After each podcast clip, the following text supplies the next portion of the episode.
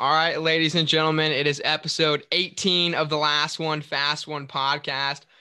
Our guest tonight is absolutely incredible. I guess I'm kind of speechless for what to say, and he's it's an honor to have him. Um, he's an NCAA champion, two-time Olympic gold medalist, current world record holder as part of the most legendary uh, race in history, the four by 100 meter freestyle relay in Beijing.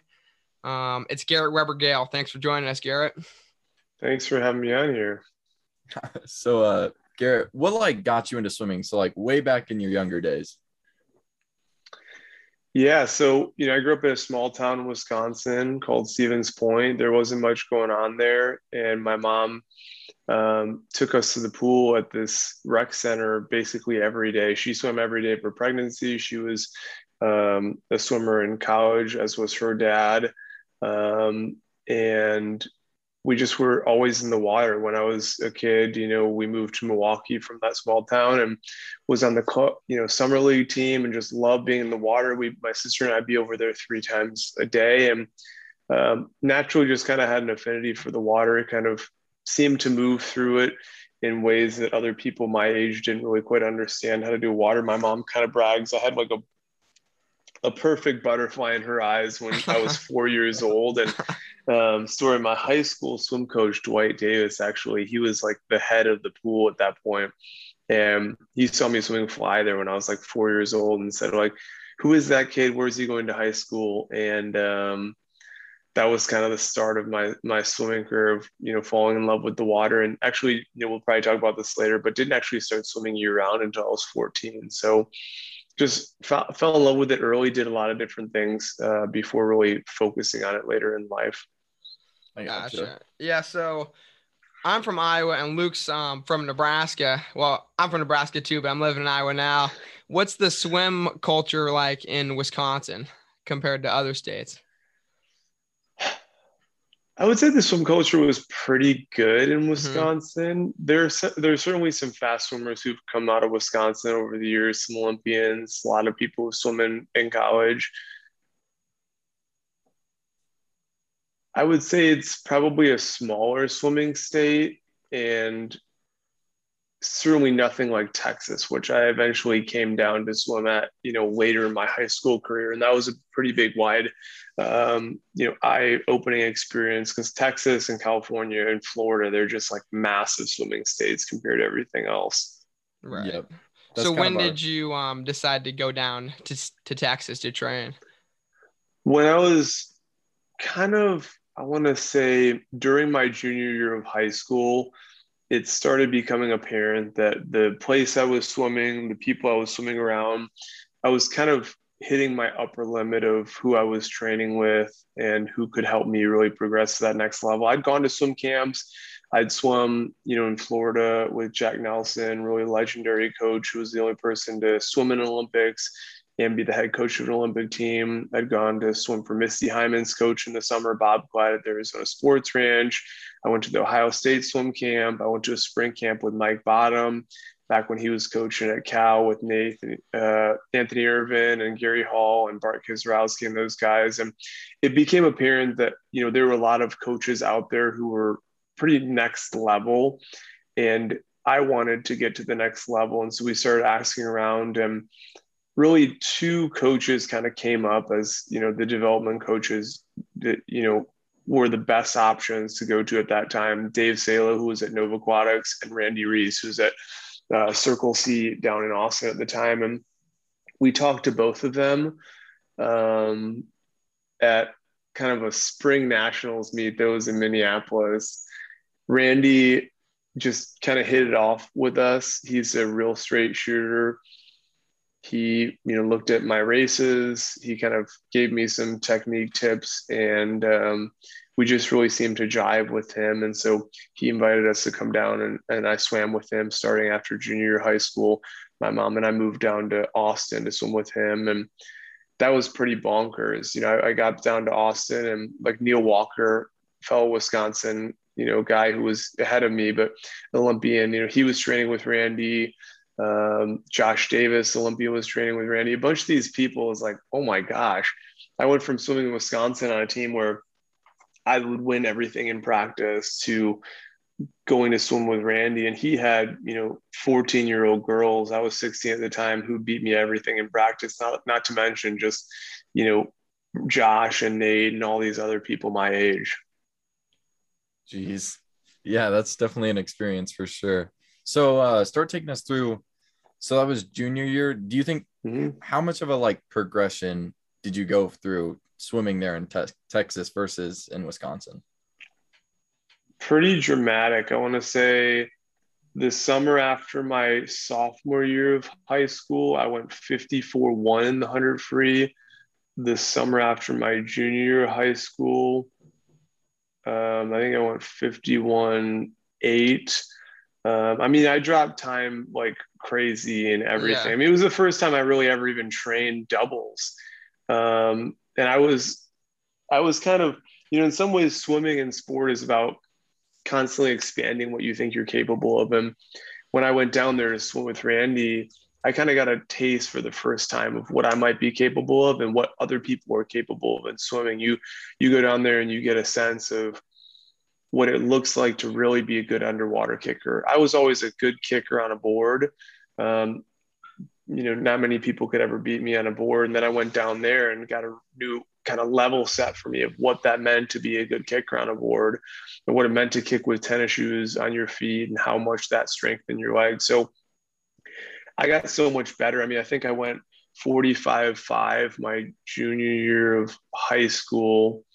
Um, and then stayed down there with Randy that summer. It got so much better. I begged my parents, please let me stay down here. I want to swim, can, can continue getting better. They agreed to let me stay down there my first semester, my senior high school. I went to a meet that December with Randy. I went 43 7 in the 100 yard free. So dropped almost two seconds in the 100 freestyle.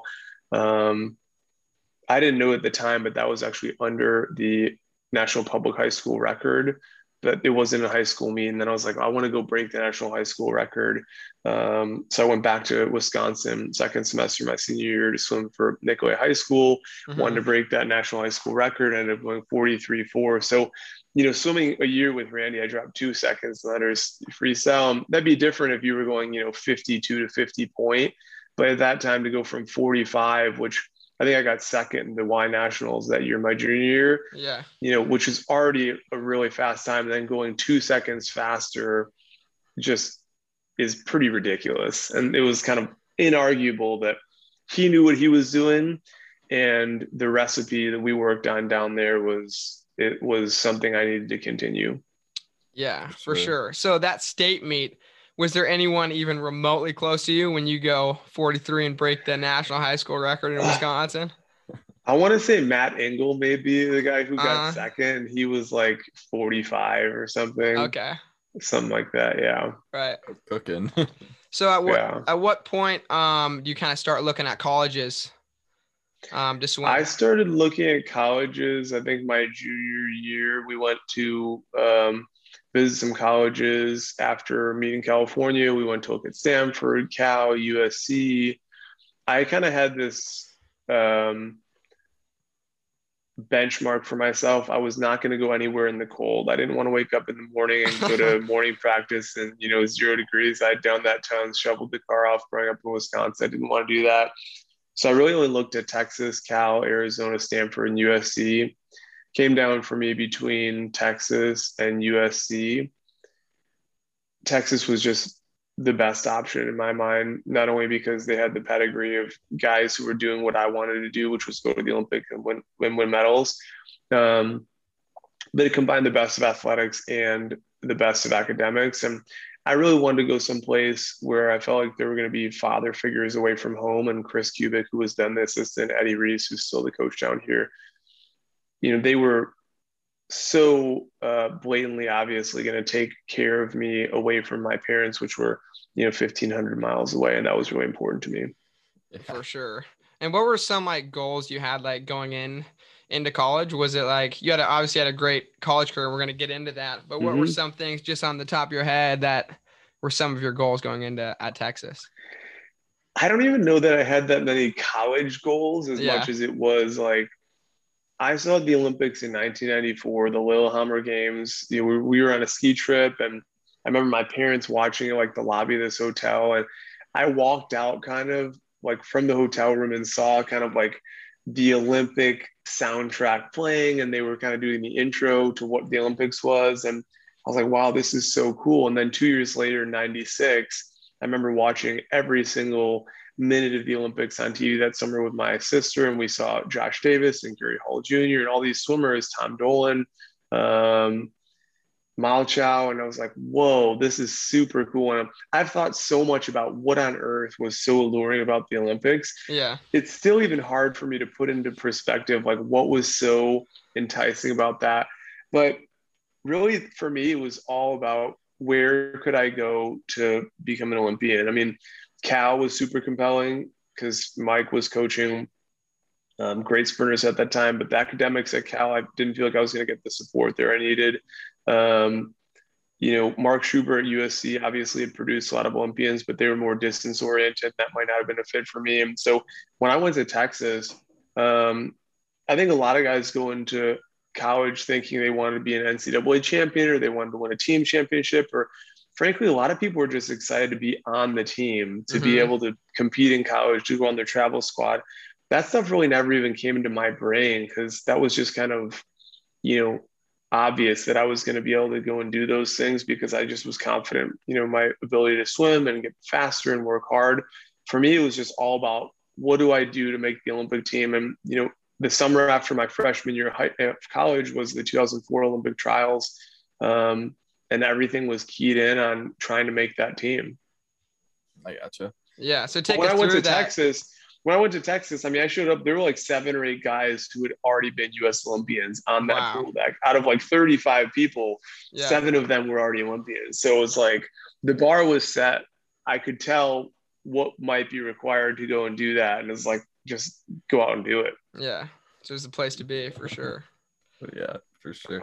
So, Still uh, is the place to be true, very true. I mean, yeah. hey, they're still dominating. Like we had yeah, a um, Nate Germonprez. He's a Texas commit from Nebraska. We had him on, and I think yeah. he's like tied for the number one spot in the country in Texas, of course. Yeah, he's still getting all the the good ones for sure. Yeah, insane. So, uh, take us through. So obviously, you hit on like freshman year of college. What kind of like, or just like try to sum up how difficult the training is there at Texas? I would say that the training at Texas is set up where everyone can make the sets, mm-hmm. but it's set up to where Eddie recruits guys who want to get after it. He talks about how the thing he looks for most is just recruiting good people who are going to be good students who happen to be good athletes. And um, when you have 35 people in the pool, on any given day, maybe a half dozen of those guys are going to be feeling good for whatever reason. And then they're feeling good, they get after it. And um, I'm just making this up completely, but like you're doing maybe a set of, um, you know, best average 100 frees from a push on like, you know, 110 or 115. And like a few of them are going, you know, under 50 because they're feeling really good. Well, then everyone else, you know, you want to really try and race them. And so there's this collective energy that builds and that's really what feeds the texas culture and the practices. So completing the workouts you know you can complete them and they're hard but they're totally doable.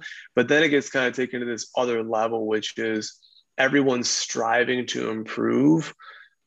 I would say most people are striving to improve um, and then that's where it gets really hard because you don't want to get beat by other people. For sure. Gotcha so um, we're gonna talk. We want to talk a little bit about that 2006 um, national championship that you won from lane eight. Yeah. So Luke actually has got the video pulled up here. So oh my gosh, gonna, he's cool, gonna cool. share the screen with you. Nice. And then um, I can't you believe you found this video. That's great. Oh I yeah. Had scroll, I had to scroll 30 minutes into it. Like they don't even. So I've got it. I've got it pulled up here. Hold on. Oh my gosh, this is great. Okay. Okay, cool. so uh, we'll just we'll mute it for that sake. But so yeah, hold on, Luke. Pause it real quick. All right. So first off, um, so you end up. Tell us how'd you end up in lane eight? We want I want to hear about that. So take us through that prelim so, swim. Yeah, I mean prelims. There's a guy in front of me in the lane. Uh, my same lane, the heat in front of me, Matt McGinnis, who was a Texas guy, a good friend of mine. Um, and he false started the heat ahead of me. And so like that just kind of rattled me a little bit. Like yeah. I'm staying behind the blocks. He just false starts in the hundred free. And so I, I remember just kind of like having this like nerves of not wanting to false start. And so they, you know, they said, take your marks and the gun went off. And I remember just like kind of being shocked sitting there. And I remember like being in the air and seeing other people like already in the water, like underwater kicking. Like I was so far behind from the start. Okay. And so I just kind of like went crazy and was so grateful to just get, you know, make up the ground and get in the final. So yeah, I mean, getting in lane eight, and then I, I was just kind of angry, you know, to be honest, um, that I was in the eighth position, that I, you know, was so slow off the start in the prelims, and that kind of fury just really fired me up, and and um, yeah. I mean, frankly, I just that's kind of how I I swam. I mean, yeah.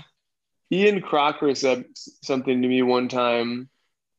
90 so I'll take this back real quick. Eddie Reese always says that 90% of the Olympic team hates to lose, 10% loves to win. Uh-huh. And what that really kind of combines with is this thing that Ian Crocker told me, which is, you know, most people who go to the Olympics, they're really kind of messed up. Um, like they've got something that like you know has happened to them or is fueling them and it's coming kind of from a negative place. And when i was growing up you know i always had this dream of going to the olympics and in wisconsin everyone would say like oh you're never going to go to the olympics. You're too small. You're not talented enough. You're not strong enough. Why do you think you're going to be good enough to go to the olympics? And people would always say that it would just light me up. Like you couldn't believe. I mean i would just get so annoyed by it. And what that led was me just wanting to prove everyone wrong. And it had you know give me a chip on my shoulder. And so you know that's where the 90% hates to lose comes in. It's like if you lose then it gives fuel to the fire of the people on the other side. You aren't good enough. You aren't strong enough. You aren't big enough. You aren't talented enough whatever it is. And so whatever it might be so many of those people who go to the top, they have something that they're running from, that they're you know trying to solve in their life. Maybe their parents got divorced. Um, you know, maybe swimming is kind of a sanctuary for them for some reason or the other. And you know, I remember walking up to that um, race, and I was just kind of sick and tired of not doing as well as I wanted to. And like that preliminary swim, you know, barely making it. And then Grevers, you know, he and I were kind of always, um, you know, battling in races in college. And he was the number one recruit coming out of high school. So we were always kind of like, you know, back and forth in that way. And I remember he walked up to me before that race and um, I had been sitting kind of where everyone was lining up, getting ready. He's like, man, you got here early and there was just something about that comment it just like really annoyed me. Um, and that was like just kind of like even a further tipping point like my my adrenaline was just like so hot ready for this race. And i think if anyone saw me like they could have just like said whoa you know like something's you know lit in Garrett right now. And that happened. That just came out in this race. Yeah. For sure. I'll play the clip. I mean it's yeah. it's impressive yeah, this is a loaded field too. I mean, it, yeah, for sure. I mean, Simon Burnett was the fastest, you know, in the world in the 200. Cielo, you know, he was coming on the scene. He had he wasn't really quite, um, you know, at his peak at that point. But Grevers was in there. Matt Targett from Australia was in there. This looks like it's kind of in slow mo. Maybe we're just going that slow. Maybe it's I don't know. Um, but basically, I was just like, I'm gonna go out in this race, and um, you know, I just went out. I think I was out in like 19.9, which at the time was fast. Yeah. Um, 19.8, something like that. 19.98, yeah. And um, I didn't really know where I was. I was, you know, in lane eight right there at the top, but, um, you know, felt good. And I, I think that last 25, I maybe took one breath. Um, that's something I was getting into. And right about here, kind of approaching five meters to go, something happened and my goggles like kind of flooded with water and if you keep playing this, like I couldn't see anything. So like when they show me, I'm kind of looking around like, you know, I, I couldn't even tell what happened, right?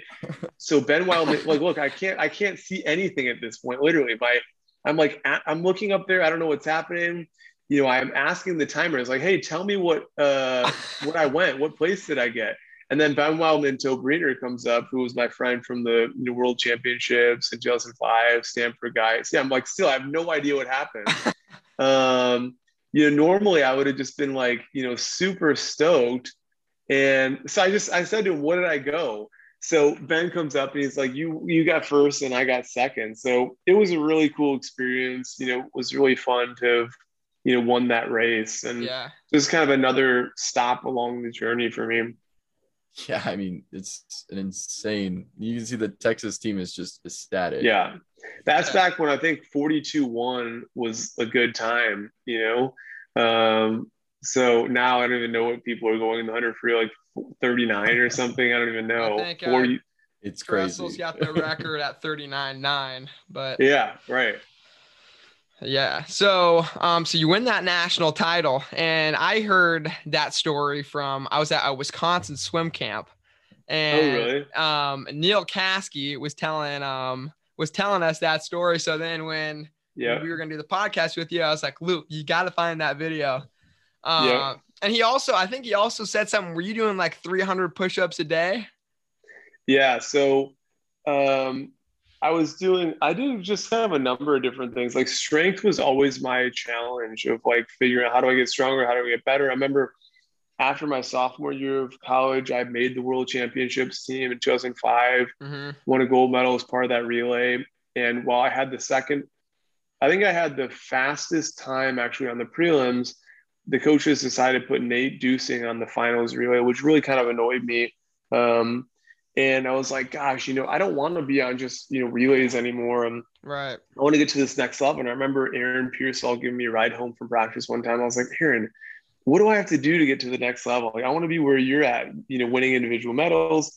And he was just like, continue doing what you're doing. Like, you're doing all the right stuff. You're working in the weight room, you're working your technique, you're aerobically getting more fit. Just be patient. So I kept working, kept working, kept working.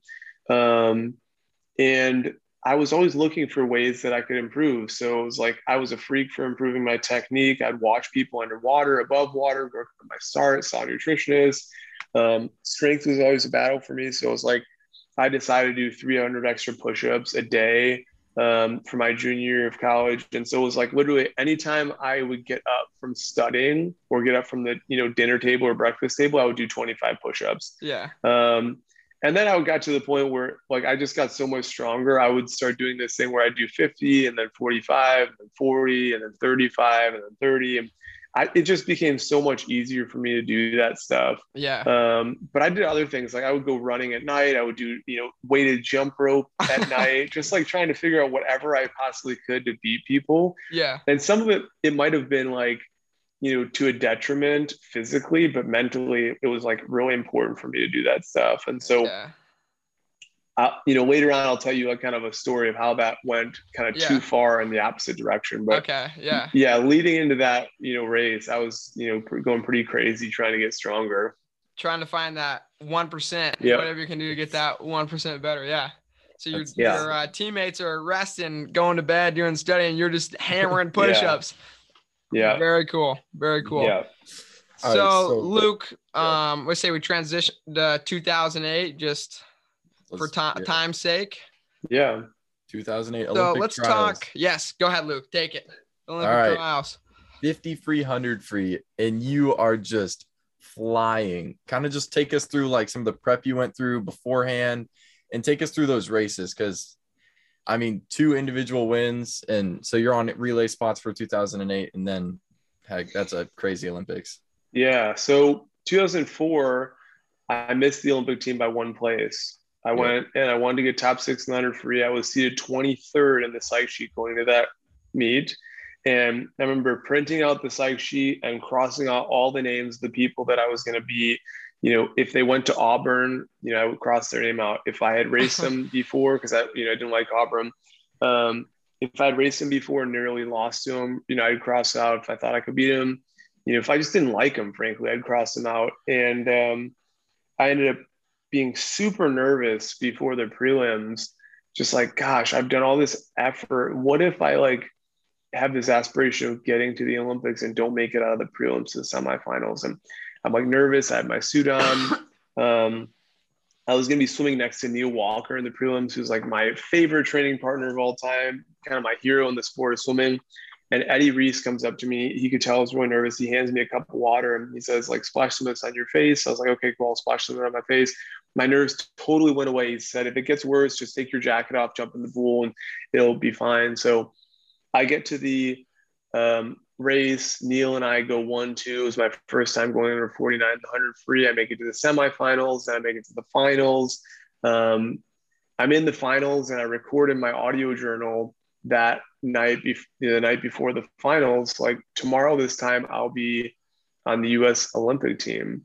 And that day, I went to the the pool, and Eddie and Chris were like, "Hey, it's gonna be really choppy in there, like a lot of big, strong guys. Why don't you go out a little bit slower and you'll have more energy coming back? You'll close on people." It's like, oh, that sounds like a great idea. And so you know, mind you, that was not my strategy ever in races. Like I always went out fast and just like hung on. And so I, you know, some of the strategy, I get to the wall, hit the wall, and literally like the worst feeling in the world comes over me. I had more in the tank. I hit the wall and I just like, oh, I knew that I had more in the tank. Like, and that's part of the problem with trying to back half it. You never know like actually how much you have unless you swim it like that all the time. And then even still, you're not always sure. I looked at the board and there was a seven next to my name. And I just like put my hands in my face and just like started crying. It was like the only time I cried for a race. I thought my Olympic trip was over. I thought just like I was so devastated. I went back to talk to Eddie and Chris and they're trying to console me. And then Chris finally says, Hey, look up at the scoreboard. I looked up there. My name was still there with the number seven on it. Think about how bad you feel right now and make a promise that you'll never feel this type of pain and disappointment again. So I just thought about it, I looked up there. I thought about how bad I felt. And I just said, okay, yeah, I promised myself I'm never going to feel this type of pain and disappointment again. And every single day after that, when I didn't want to go to practice, I didn't want to wake up, I was sick, you know, I didn't want to race someone in practice. I thought back to that that moment of how horrible I felt. And that's what really kept, you know, inspiring me to keep pushing forward. And then the fall of 2004, I remember talking to this guy on the Texas swim team, John Patterson, backstroker year ahead of me. And I don't remember how it came up. I said, yeah, in 2008, I'm going to be number one in the 100 and the 200 freestyle. And I always trained in the middle distance group at Texas. So I was always training for the 200 freestyle. And that, you know, gave me a good 100 freestyle. And then, you know, when I tapered, I'd have, you know, great 50 freestyle. And you, I'm sure plenty of coaches could debate this and argue this, yada, yada, whatever. But the reality is like I don't think anyone ever will have a better record than Eddie Reese in terms of performance. Um, you know, many many ways, and so I always trusted him and, and trusted Chris, and so for four more years I just worked and worked and you know tried to do everything I possibly could. Got diagnosed with high blood pressure at that point. Almost had to give up my swimming career. Got super nutrition and food. Um, and then got to the Olympics in 2008, the Olympic trials, and was like, it was already a done deal in my head. Like I was going to make the Olympic team. I was just super stoked. Um, you know, I knew that I was going to swim really fast, and I had just like been getting excited for months and months, writing in my journal like how awesome it was going to feel. Year before, and I'll get to the Olympic trials, which you asked me about, but this no, is kind of important background. Continue so, no, year before, I hadn't really ever shared this story, but if you've seen the Greatest Race documented on NBC, I've shared it there. So, you know, I feel comfortable sharing here. But year before, I'm sitting in Jason Lezak's hotel room in uh, Australia at the 2007 World Champs. And he says to me, he says, as long as I'm swimming, you'll never beat me. And like that, again, that kind of stuff can, at the time, just like would throw me into like this like almost rage inside. And i was like oh dude i want to throw this guy out of his hotel window right now. Um i mean he's like 45 pounds bigger than me four inches taller than me. It was not going to end up being a good fight uh, on my end anyways. But that really motivated me. And when i went back from australia I went to the art store and I got this tag board and this glow in the dark paint. And I did this actually when I wanted to break the high school record um, in high school. Is I painted on this board what I wanted my goal to be, and I would shine the light on that. And every night I would look at that thing and I would visualize in my mind what it was going to feel like to do that. So I um, painted on there 100 free uh, AR 48.16, which was the American record that Jason had at that point. So I get to the Olympic trials uh, in 2008. I swam the 200 preliminaries just kind of get a swim in. I felt amazing. I had so much speed. Um, I was in the second to last heat in lane four. Lezak was in the third to last heat from lane four. And um, Michael was the top seed uh, last heat lane four. I was standing behind the block. Lezak is swimming in the you know lane in front of me. And I never really pay attention, but like the crowd's getting into it. Sam Kendricks was, you know, announcing it. So, anyways, Lezak ends up breaking his American record right in front of me uh, in the preliminaries. And when I saw this, like my armpits just immediately started sweating and like my adrenaline, my heart rate went up. And I thought to myself, you know, if there's one defining moment in my swimming career, it's now. Not for anyone else, but for me and a lot of people think like you know a great athlete is a great athlete if they can kind of perform on demand when it really matters and i needed to live up to my own self in that moment and i was like all right cool i got to break the american record right now Lezak just broke it. I'm, I'm going to break his American record right now. So I get on the block, I dive in. I dive in, my right goggle pops off right at the start but I'm like swimming the first 50. I feel amazing. I go off the wall. Lochte is next to me actually in lane three. And um, he wasn't a sprinter in the 100 freestyle, but like I was already kicking underwater when he was still going in for his turn. I was like, dude, I'm, I'm having an awesome race right now. I get to the wall. I hadn't even really turned down like my, my um, legs all the way at the end and I would go 47 78, break the American record, first American under 48 seconds under free. And I was so thrilled to break Jason's record. And I remember I went back to the warm down pool, and Eddie was like, Hey, that was awesome. Great swim. Get in the water. We have another one tonight. He was so trained up. Like he'd seen this before. Cool. That was great swim. We have another one to take care of. So I went to the semifinals. Um, I didn't swim as well in the semifinals. I went like 48.2. I was super kind of annoyed by that and short with my you know parents and coaches that night and then went back to the finals was like all right got it. It's go time. I ended up winning that race making the first olympic team you know 47.92 beat lezak head to head Kara Lynn Joyce who was a great friend of mine she came up to me and was like oh my god lezak you beat lezak because she knew the story. And i couldn't tell if i was more excited to beat lezak or make the olympic team in that moment. Um, but then you know I was just feeling so good and went to the 50 and won the 50 as well. And I remember Gary Hall in the ready room. He came in in this big cape, like this big kind of American cape, and everyone was like, "Oh, this is so cool, Gary! Tell us about it." And I was like, "Here, Gary is trying to get everyone off their game. Like I'm not even paying attention to him, so I just like to put my back to it and just focus on the 50 and had a great 50 and." That was kind of the entrance to the Olympic Stadium for me, just like making the first Olympic team. Yeah, gotcha. Yeah, for sure. So um take us through the gap of time between making the Olympic team and showing up to the Olympic Village. Like what's going through your head? How's training going? Like how are you feeling? Yeah, I was feeling really good. We were in, you know, Palo Alto for three weeks. We went to Singapore for 10 days. I felt really awesome. I was super excited to compete. Um, you know, I had an opportunity to win four medals, four gold medals, 50, 100 free, two relays. And um, I felt like everything I had always worked for was about to come true. And um, the thing is, once you do something like that, no one ever can take it away. Like once you make the Olympics, like it, the game is kind of done, right? Anyone mm-hmm. who ever doubted you, it's like, okay, cool.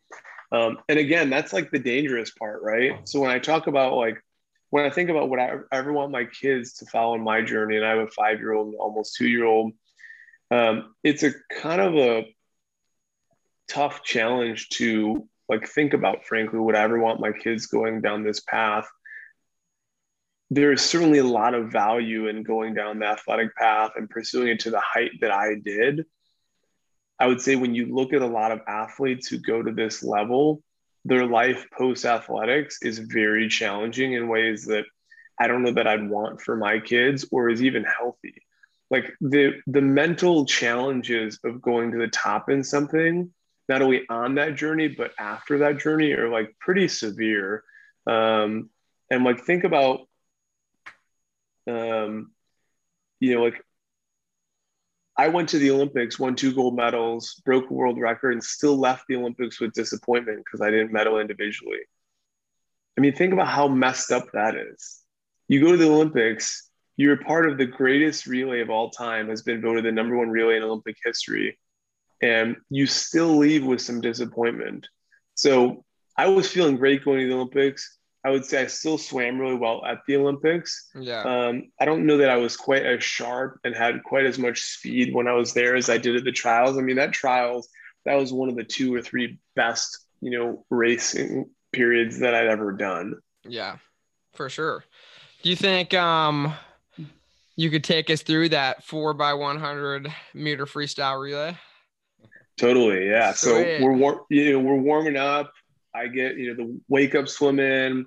I remember going eating breakfast. I'm going back to the you know um, kind of our apartments where we were staying in the village, and Phelps and his coach Bob walked by me, and they're like, "Hey, did you see what the you know the Frenchies said in the newspaper this morning?" I was like, "No, I, you know I don't even care what they're saying. You know, let's just go pool and take care of business." So went back to my room and um, was just feeling so good. I was like, "This is this is like done deal. We're gonna win the Olympic gold medal." And Wow. I still have no idea how the French guys thought they were going to win. I mean, even on paper, you know, we had three guys who'd gone 47. I mean, Mhm. um, I've been 47 7. Um, Michael had been 47 7.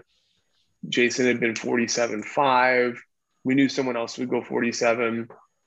And so it was just kind of already a, a foregone conclusion we were going to win the gold medal. I remember talking to Kara Lynn again um, the night before, like, it's going to be so cool having a gold medal this time tomorrow. wow. So I got my stuff ready. I'm on the bus going to the pool. And I remember seeing the Olympic torch out the left hand side of my, you know, eye on the left hand side of the bus and was like, whoa, the torch is gold today. That means we're going to win gold on the relay. Like I was seeing signs all over. Like I was Yeah. so sure. Um, I warm up. I'm feeling good. I got my suit on. We're about to, you know, go down to the ready room, and Lezak calls us, you know, to the side. He's like, "Hey guys, I've gone to this race a bunch of times. When we go up as individuals, nothing good happens. So like, let's go swim this as a team." And you know, Michael, Cullen, and I just thought that was such wise Yeah. advice. We just were so stoked. So we go up there. We're in the ready room. I mean, it's like super intense in there. No one's really talking. You can kind of cut the attention with a knife. My, I, I'm just super stoked to be in there to swim. There's there's like no fear, no nerves. Like I'm there with my guys. We're Yeah. to this race. We're just gonna do great in. I was going off Michael, and I- you know I practiced a couple of starts off Michael before, but Can I can I I- stop I- you real quick? yeah, totally. Um, is it okay if we, we want to play the video and have you run us through totally, it? totally, yeah, I didn't want to have you do the race without it. Totally. Um, yeah, yeah. All right, sweet, sweet. Um, I also got the video pulled up. yes. Uh, so you like just to clarify, you had not heard that the French were saying we're gonna smash the Americans. That we came. That's what we came here for. I hadn't heard that exact quote. Okay. I had heard that they were talking trash about the Americans, but I don't know that I'd heard that exact quote at that point. yeah, All right. it's yeah. um. All right, I got it. So just take us Yeah. through it. You're going Totally, off. let's do it. Yeah. Yeah, so you know, we're just kind of primed up, feeling good at this point. I mean, I'm like in my zone, ready to go. they announced us. I mean, you can even see I look at the camera right now and I'm just like, it's go time. We're about a little to bit- a little smash smile. these guys. Yeah, totally. Um, you know, Fred Bousquet, we knew him from swimming at Auburn. I really didn't know the other guys. And you know, strangely, three of them, you know, Gilot, Leveaux, and um, Bernard, they'd kind of just come on the scene in the past couple of years, just kind of out of nowhere. No one really even knew them. I guess, yeah, they said they were going to come to the, you know, Olympics to smash us, but we're kind of just screaming some stuff to Michael at this point, you know, getting him riled up. And we knew that the goal was basically have Michael be the front leg and he was to be able to kind of stay with everyone, which he pretty much did. I mean, Eamon, Eamon Sullivan was the world record holder in the 50 at this point.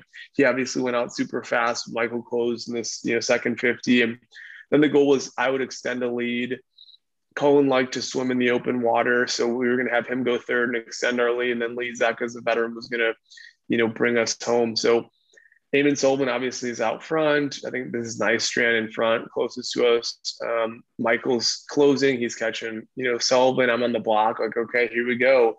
I go off the block, and right there, as I dive off, I'm thinking, my gosh, I may have just false started. Like it just was so close. But luckily, I had swum enough races where I just kind of put that to the back of my mind and just kept swimming my, my, my own race. So I remember coming back and like with 20 to 15 left, it really started hurting. But that's kind of when I really um, put on the gas all the way on my legs. So Cullen was going to go off, and you know, luckily I was able to get the lead, but um, it wasn't quite far enough. And Fred Bousquet, he had the fastest split from the night before, and listen, this is the first guy to go under 19 seconds in the 50 yard freestyle.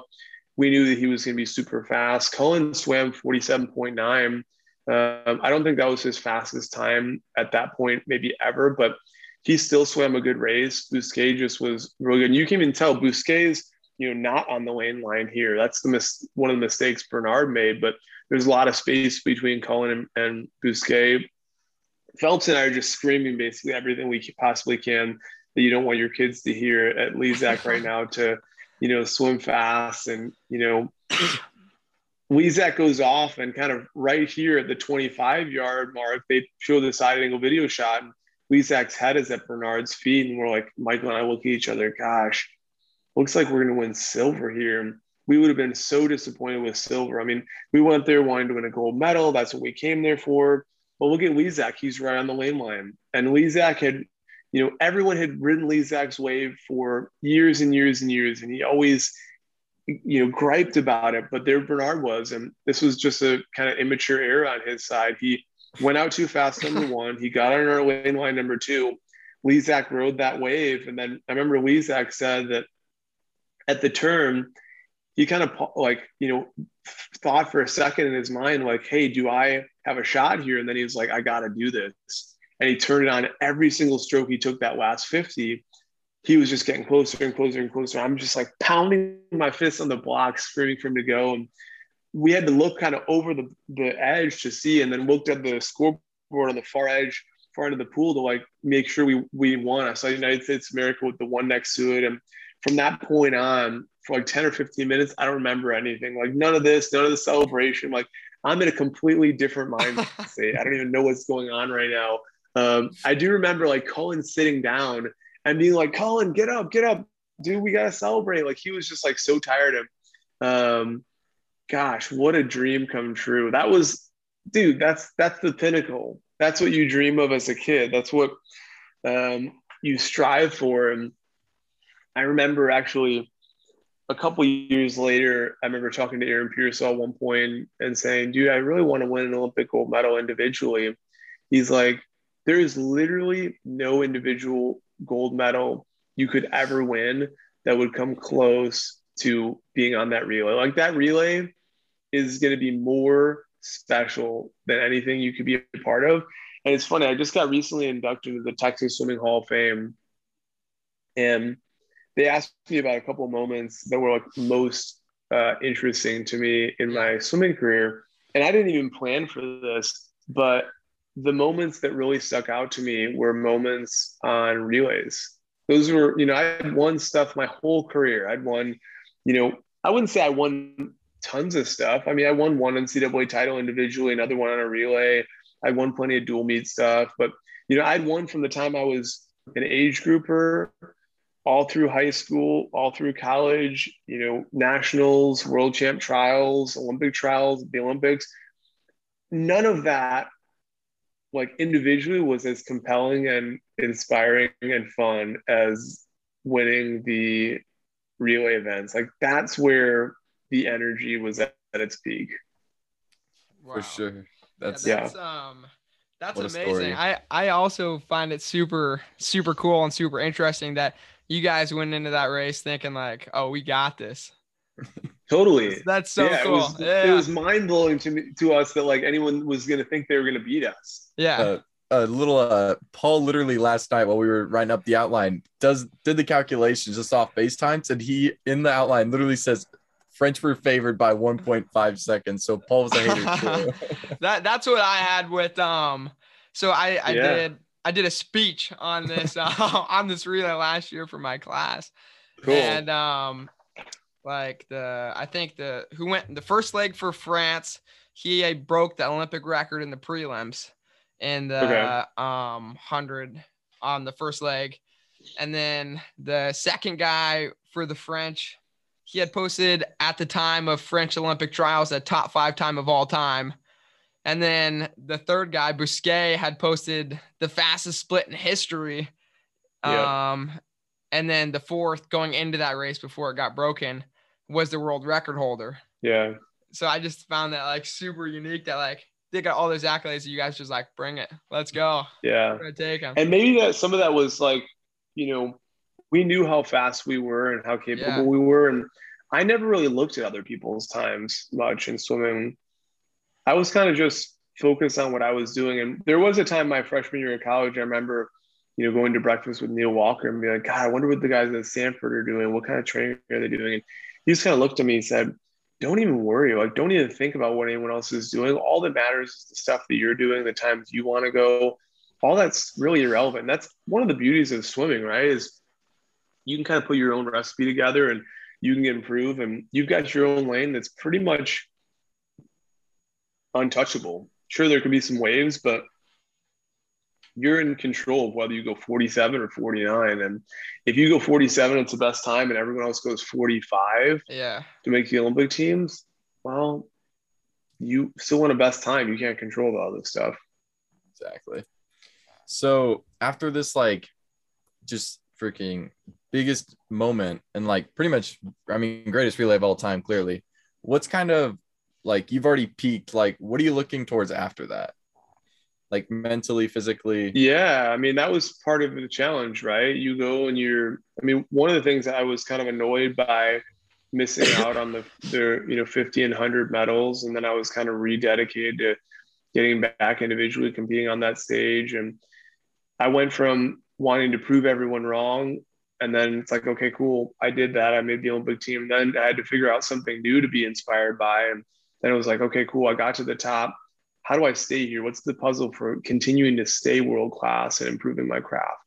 So my my opinion is people should continue going best times into their, you know, probably even early 30s, frankly. Most people in college don't come near tapping their potential. They just either probably aren't good enough to continue warranting to swim because they can't do it professionally, but most people continue, you know, going faster for years and years. So for me, it was just about how much faster could I get? How, how could I refine all the things that I was doing? And I had ups and downs, right? I missed, I got third in 2009 in the 50 and the 100. Yep. 2010, I didn't, you know, do great. And, you know, I made the Pan Pac team and qualified for the world champ team, but thought maybe I didn't want to swim anymore. And then went to France and apprentice in this kitchen. And I remember the first day for five weeks I was there. I wasn't going to go swim in the head shaft. I was like, no, no, we've arranged for you to go to this pool. And I was like, no, I'm here on my kind of break. I'm not going to swim. He's like, no, no, no, you're a swimmer. Go to the pool. So I was like, okay, cool. I'll go to the pool. And I, you know, told myself, I'm going to go to the pool every day. I'm going to swim until I get bored or unhappy, and then I'm going to get out. And sometimes I swim for 10 minutes and sometimes I swim for 80 minutes. It's just kind of all how I felt. And I kind of rekindled my love for swimming because one of the dangers is and this is like one of the things that i worry about for just most athletes in particular my kids is like in athletics we focus so much on the product. I want to win an olympic gold medal. I want to swim in college. I want to make an olympic team. I want to go this time. And we are doing the process but a lot of times the coaches are are scripting the process for us. I don't know how many athletes actually love the process of what they're doing some do but you know this is even you know alarming how many swimmers do you know who, when they finish college, they continue swimming frequently? Basically, zero. Almost no one. So the question is Does anyone actually really like swimming? Or are they just doing it because their friends are there, because they're trying to go a specific goal time? And so, you know, the process is really important. And I lost sight of that. And in 2010, I rekindled that of just like, oh, yeah, I love being in the water. It feels really good there are other things to focus on than just being, you know, the best. And then 2010, I swam great the rest of that year. So I'm awesome at the short course world championships. Then next summer in 2011, I had the second fastest, you know, relay split in the world, the 100 meter freestyle. And I was talking to Ed and Kris of like, okay, cool. I want to win an Olympic gold medal in the 100 freestyle next summer in 2012. What do I need to do? And they're like, well, you know, Eddie said, you've always, you know, battled getting stronger. So we got to get stronger. So I went from lifting three days a week for an hour to lifting four days a week for an hour and a half and just went bonkers in the weight room. And I got so much stronger. But the reality is, I needed so much more rest to recover that muscle and taper before the world champion for the Olympic trials in 2012. And we got behind the eight ball and didn't realize how much extra rest I needed to get my natural speed. And I got to the Olympic trials in 2012 and didn't have my natural speed and missed the Olympic team in the finals, getting eighth in the 100 freestyle. And that was super disappoint, disappointing. I would say it didn't hurt the same as 2004, but you know, I take a lot of the responsibility for that. You know, certainly Ed and Kris have some responsibility, I would say as well. But Ed has said that he's probably 2% of the equation. Coaches are 2% of the equation. I think that's actually about right. So most of the responsibility was on me going too hard in the weight room. But what we, what really kind of primed that up is I remember like three weeks later after the Olympic trials, I'd just been kind of swimming still and having fun at the outdoor pool. And I went back to the pool and saw the guys and they were doing pace. And I was like, you know, I'm going to get into do pace and got in the water and I was just lights out. I mean, my pace was incredible. And I was like, you know what? I knew this was the reality. And like today proved it. I was just like going pace that you know, was natural, easy speed that, you know, I would have gone 47 probably in the 100 freestyle if the trials had been three weeks later. So I, I tried for three Olympic teams. I made one, I missed it on two. That's probably a pretty good hit rate for things we try and do in life and learned a ton along the way for sure. Gotcha. Yeah, for sure. It's like a great story you've told today. Um, if you could give one piece of advice to like anyone. It doesn't have to relate to swimming, just anything in general, just in life. What would it be? Yeah. Try a lot of different things to figure out what you're really excited about doing, what you enjoy, and where that matches kind of uh, feedback you get from the outside world. So, like, we have kind of energy inside us. So, do we like this? Do we not like this? Does swimming give us energy? Does baseball give us energy? Does art give us energy? And then the world gives us you know energy back. It either gives us energy back or it doesn't. You know one of that could look like um, you love swimming and you end up winning a lot of races and people say wow you're a really good swimmer. So you kind of linked both those together. If you love swimming but you never win and you're not very good well you can keep swimming but you haven't really been given the feedback from the market or the industry or the marketplace or the competition that you're really good. And so what's most fun that I've found is when you match the thing that you're really excited about and have energy for to what the world is giving you energy back. That's what I did in swimming. I love swimming. It was a blast for me. And the swimming community both gave me that feedback verbally and coaches saying how good I was and wanting to coach me. And I won stuff and that was super fun. But I found that because I did a lot of different athletics. I did, you know, all different types of camps, soccer, baseball, downhill skiing, which was my first dream. And I didn't start focusing on swimming, you know, year round until I was a freshman in high school. A lot of people would say that's really late. I think that was actually the perfect time. And the more research they do, they've found that people who go to the top in sports, they actually specialize late. So all these coaches out here who are trying to get kids to specialize when they're early, in my opinion, that's just super self-serving on the coach's standpoint. It has nothing to do with being in the best interest of the kid. It's just the ego of the coach or the financial, you know, necessity for the for the team. Gotcha. Sure. Well, I think I think that's a wrap for episode 18. Uh, Cool. Garrett Weber Gale, it's it's been an honor to have you on. It's it's pretty crazy. When I was swimming, and when I didn't want to go to swim practice, I would throw on the four by 100 meter freestyle relay, and that would like motivate me to go. So to be talking to you right now, it's it's been Yeah. an honor, and um, thanks, for joining us. Yeah. Thank you, Hook 'em. Appreciate y'all having There we me go, on. hook 'em, episode 18 in the books. Yo. Thanks, y'all.